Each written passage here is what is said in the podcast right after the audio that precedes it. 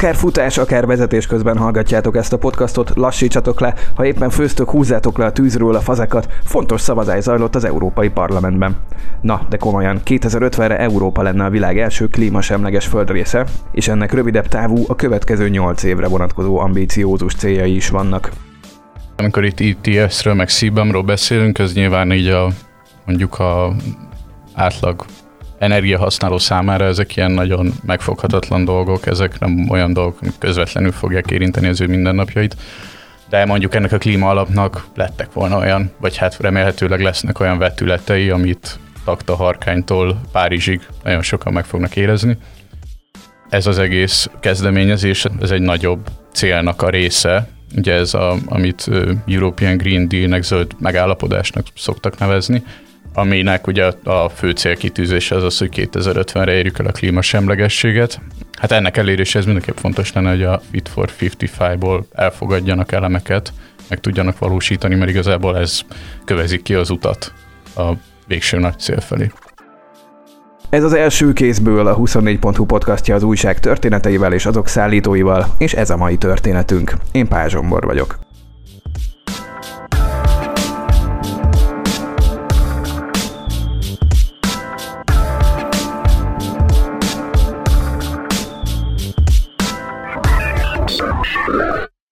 Lugosi Péterrel, tech és tudományrobotunk munkatársával vagyunk itt a stúdióban. Hello! Hello, hello, üdvözlök mindenkit!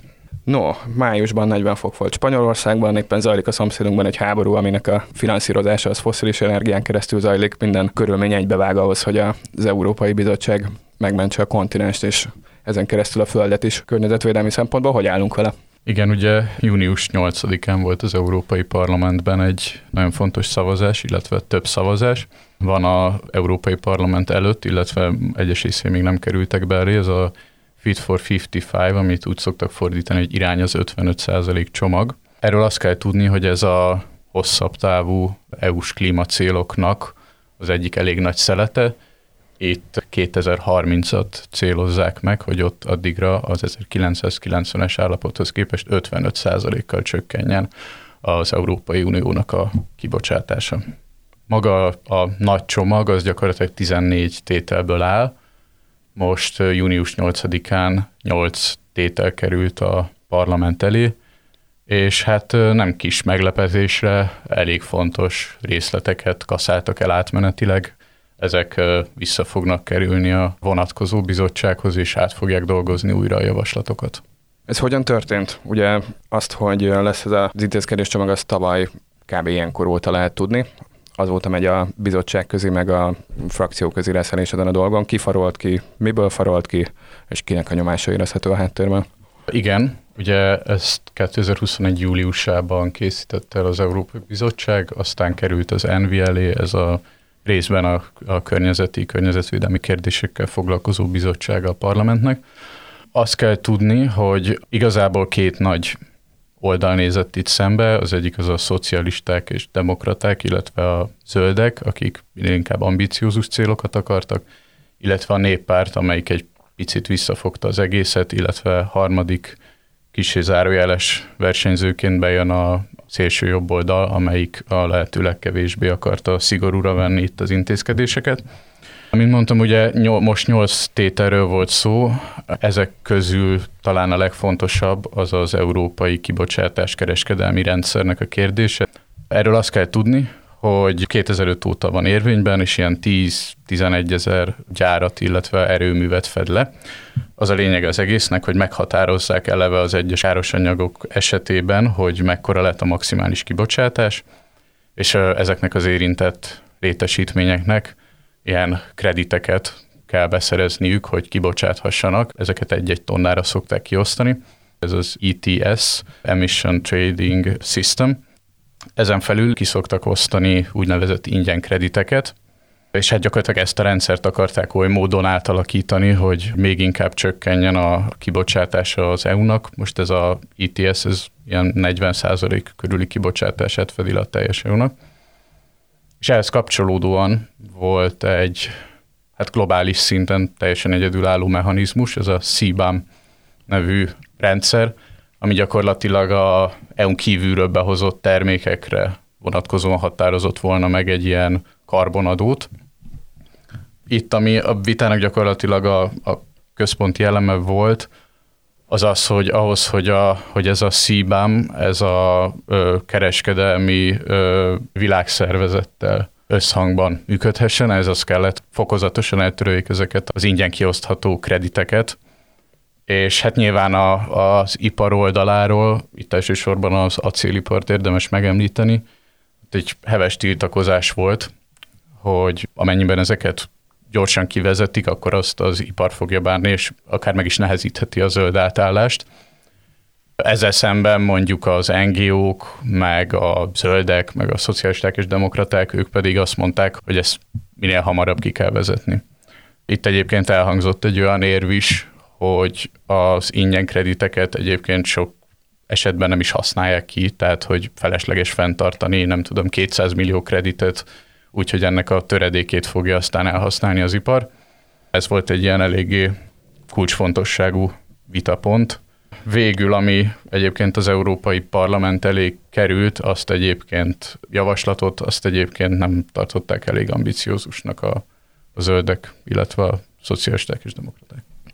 Pedig nem volt benne olyan írdatlanul nagy különbség, mert hogy 2030-et akartak a balos frakciók, és 2034-ig tolták volna ki az iparra jó barátságban levő néppárti igen, hát igen, azért itt, itt több finomabb részletről is szó van, de ez egy eléggé meghatározó eleme volt. Itt, amikor volt ez a június 8-i szavazás, itt egyébként a parlament előtt lévő javaslatot, azt több alkalommal is még 8-án megpróbálták módosítani, ez nem sikerült, és akkor a, egy szünet után gyakorlatilag a EPP-vel szemben a szocialistától a zöldeken át a szélső jobb oldalig ezt így közösen leszavazták arra hivatkozva egyik oldalon, hogy ez nem elég ambiciózus, nem elég nagyra törő, a jobb oldalnál pedig ugye azzal az ürügyel, hogy így is túl durva.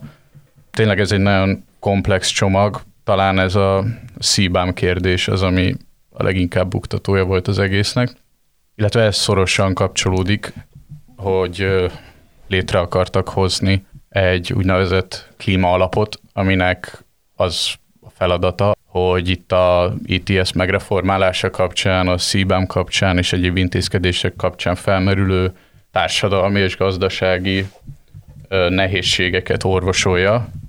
Ez egyébként egy 72,2 milliárd eurós alap lett volna, hát végül is így, hogy elmaradtak egyelőre legalábbis ezek a reformok, ezt, a, ezt az alapot is visszaküldték a bizottságai hogy visszafele menjünk és lefordítgassuk a dolgokat, ez az alap lett volna mondjuk jó arra, hogy Tiszavasváriban panelházakat lehessen szigetelni.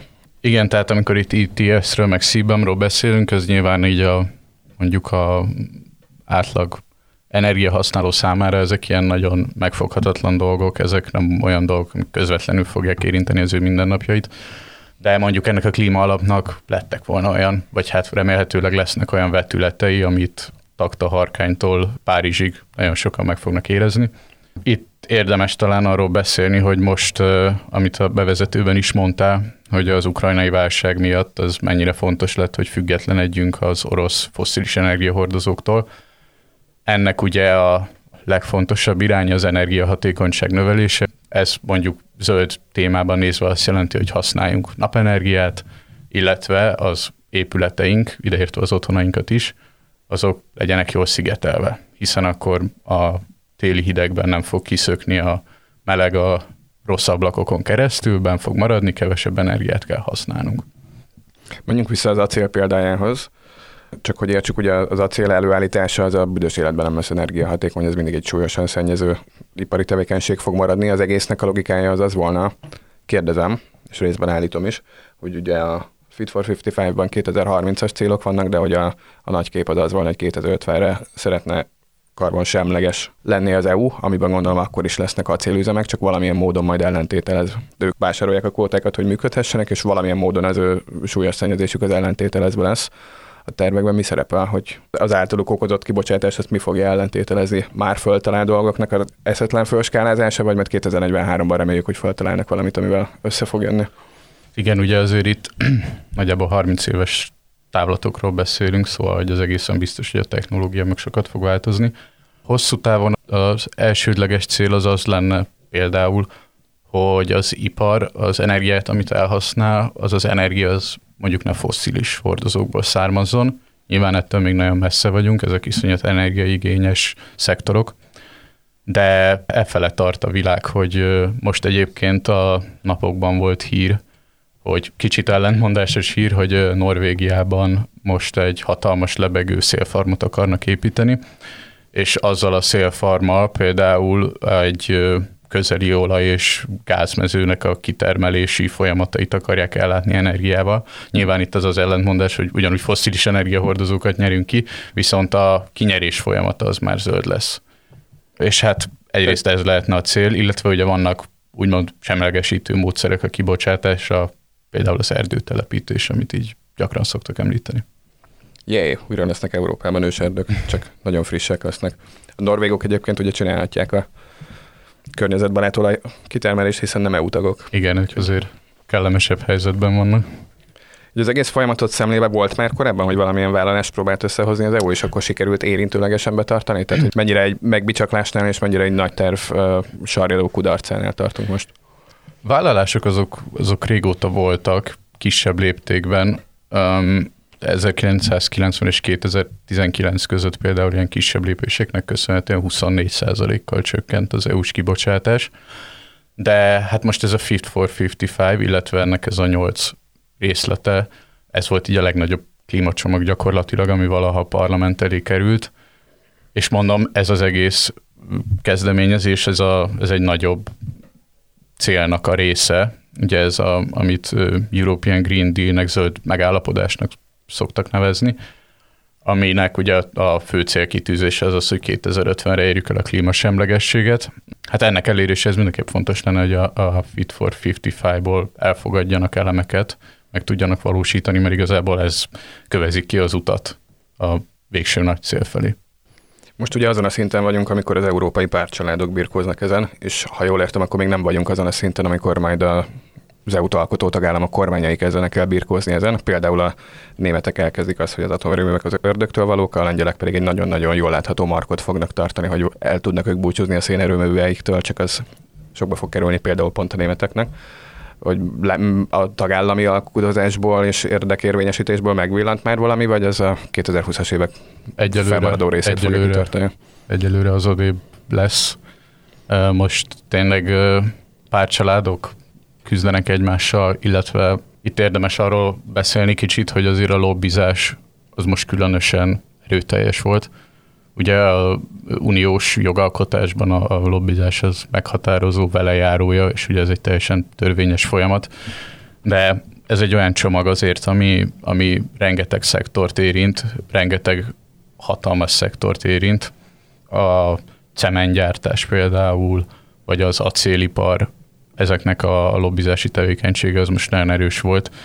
Pascal Kampfen, aki ennek a Környezetvédelmi Bizottságnak a feje, illetve az Újítsuk meg Európátnak a francia tagja, ő konkrétan azt mondta, hogy egy lobbizási cunami alakult ki, tehát hogy, ő számá, hogy előtte ez még példátlan volt nyilván ment a vádaskodás, meg a védekezés, hogy most ennek mekkora szerepe volt így a, a csomagok kidolgozásában. A e, Péter Lisa, aki a EPP-nek a tagja, őt állítólag csak egy nagy acélipari cég az öt alkalommal kereste meg így a szavazás előtt.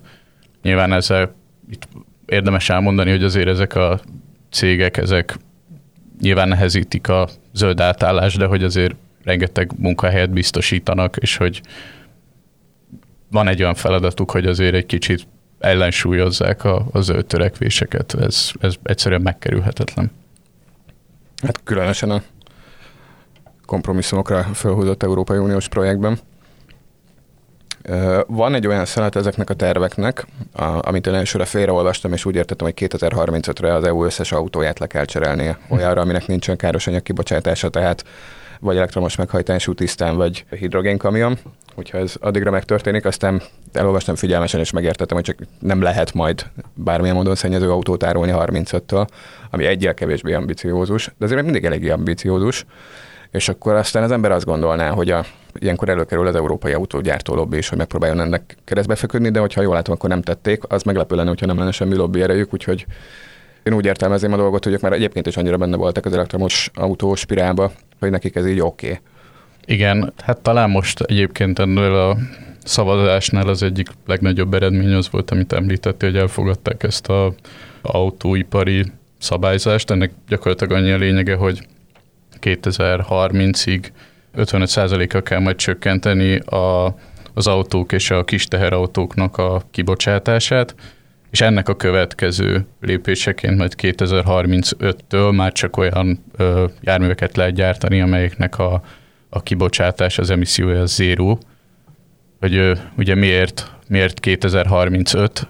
Hát azért, mert úgy számolnak, hogy az EU-ban az utakon általában 15 évig marad egy autó, tehát, hogyha 2050-re zéró kibocsátást akarunk, ahhoz az kell, hogy addigra az EU-s flotta az lecserélődjön. Igen, tehát ugye az, az autóipar is azért elég erős lobbizó, de valóban ez lehet a háttérben, hogy azért ott már sokkal markánsabban megkezdődött a alternatív megoldások használata, egyre több gyártó állát elektromos vagy hibrid meghajtása, és hát láthatóan ennek van piaca is, tehát ha csak megnézzük, hogy milyen drága most az üzemanyag, egyre több ember lesz érdekelt abban, hogy kisfogyasztású járműveket használjon. Úgyhogy igen, én is azt gondolom, hogy, hogy valószínűleg ez lehet a háttérben, hogy itt kevesebb volt a törekvés az elkaszálása. Na de majd amikor odaérnek, hogy ezt Magyarországnak is ratifikálni kell, ami ugye belső égésű autóalkatrészgyártásból rakta össze maga iparának a nagy részét, és alapvetően a, inkább a vesztese lesz majd ennek a folyamatnak, hiszen sokkal egyszerűbb elektromos autókat csinálni, sokkal kevesebb Szent Gotthárdi és Debreceni üzemre van hozzá szükség. Igen, hát uh, itt uh, szokott elhangzani, hogy amikor a ipari forradalmaknak a különböző fázisai zajlottak, ott is egyébként az úgy ment végbe, hogy egy korábbi technológiát azt lecseréltek és elvetettek, és egyébként azok a, az országok, vállalkozások tudtak óriási erőnyre szert akik időben elkezdtek átállni az újabb technológiákra. Nyilván most más a helyzet abból a szempontból, hogy globalizált világban élünk, a ázsiai piacon jelenlévő cég az ugyanúgy jelen van mondjuk Magyarországon, és emiatt kicsi nehezebb az egészet megszervezni, de, de hát szerintem minden abba az irányba mutat, hogy a, a fosszilis energiahordozókon alapuló technológiákat, azokat szép lassan el fogjuk felejteni, egyre drágábbak, látjuk, hogy szennyezőek, úgyhogy hát hosszú távon kell gondolkozni, nem véletlen, hogy ugye itt is 2050-es cél van, ami még sok terünk lesz és időnk lesz arra, hogy elérjük ezt. Pont ennél a gondolatspirálnál maradva, hogy a fosszilis energia egyre drágább, ez ugye számos pontja a világnak nem feltétlenül igaz, nem csak akkor, amikor az oroszok dömpingáron próbálják az Európába ki nem kerülő kapacitásokat pörgetni, hanem egyébként is tök máshogy néz ki ez mondjuk Dél-Amerikában, vagy India, vagy Kína környékén. Az a gondolatmenet az egész EU-s gondolkodás mögött, hogy azáltal, hogy a világkereskedelem számos fontos országa akar az EU-ba szállítani, tovább gyűrűzik majd a hatása az európai intézkedéseknek azáltal, hogy annak, aki ide akar szállítani, ugyanúgy meg kell felelnie az EU-s szabályoknak, attól még, hogy Indonéziában van, vagy Brazíliában van van a mostani beszélgetésben bármiféle egyeztetés ilyen nagy országokkal látszik az, hogy nem tudom, kívülről próbálják puhítani a dolgot, mert hogy nekik lesz szívás megfelelni neki. Ugye pont itt jön képbe az, a, az említett szén lábnyom adó. Szóval, hogy hogy látszik ez az egész globálisabb kontextusban? Konkrét egyeztetésekről én nem tudok. Én kim voltam május 31-én Brüsszelben, ott volt egy sajtóesemény, ahol még akkor ugye a szavazásra váró csomagról beszélgettek képviselők, és ott újságírói kérdés volt, ami arra vonatkozott, hogy az orosz lobby tevékenység mennyire volt meghatározó a szívám, ugye ez a nevezzük szénvámnak, szénvám kapcsán. Szóval azt el tudom képzelni, hogy lobby tevékenység van, de az egyértelművé vált, hogy igazából a részletek egyeztetése az azt követően jöhetne, hogy egyáltalán megszavaz a EP a, a CBAM-ot. És ugye pont ez volt egyébként a lobbistáknak, meg az Európai Néppártnak egy érve amellett, hogy itt a karbonkrediteket lassabban vezessék ki, mert igazából ez egy világszinten is egy első kísérlet egy ilyen mechanizmus bevezetésére, és nagyon nem tudni, hogy hogyan fog elsülni, hogy hogyan lehet majd megegyezni Kínával, Törökországgal ezzel az adóval kapcsolatban. Úgyhogy hát, ha, ha egyszer megszavazzák, akkor úgy vettem ki, hogy a következő körben lesz az, hogy ezt a partnerekkel is megbeszélje az EU. Azoknak a hallgatóknak mondom, akik végig vakargatták a fejüket, hogy a zuborka görbület szabályozó brüsszeli bürokraták hogyan akarnak minket a klímapokolból kirángatni, hogy amikor tavaly júliusban ebből a javaslatcsomaggal előállt a bizottság, akkor az erről szóló IKNMS cikknek a felvezetésében benne volt, hogy nagyon hülye nevek alatt, de mindenféle ambiciózusan bohókás kísérlete tud lenni az EU-nak. Köztük például olyanok, mint a luxemburgi faluról elnevezett Schengeni projekt, amelynek keretében egy egész földrészen keresztül lehet útlevél nélkül cikkezni, és ez tök jól sikerült. Úgyhogy az se kizárt, hogyha a balosok meg a néppárt lebirkozták egymást, meg a lobbistáikat, akkor ebből még lehet valami. Amennyiben így lesz, akkor visszavárunk ide, Péter, hogy beszéljünk róla. Szuper. Köszi, hogy jöttél. Köszi. És köszönöm nektek is, kedves hallgatók, ez volt az első kézből, Lugosi Péter mellett Pázsombort hallottátok.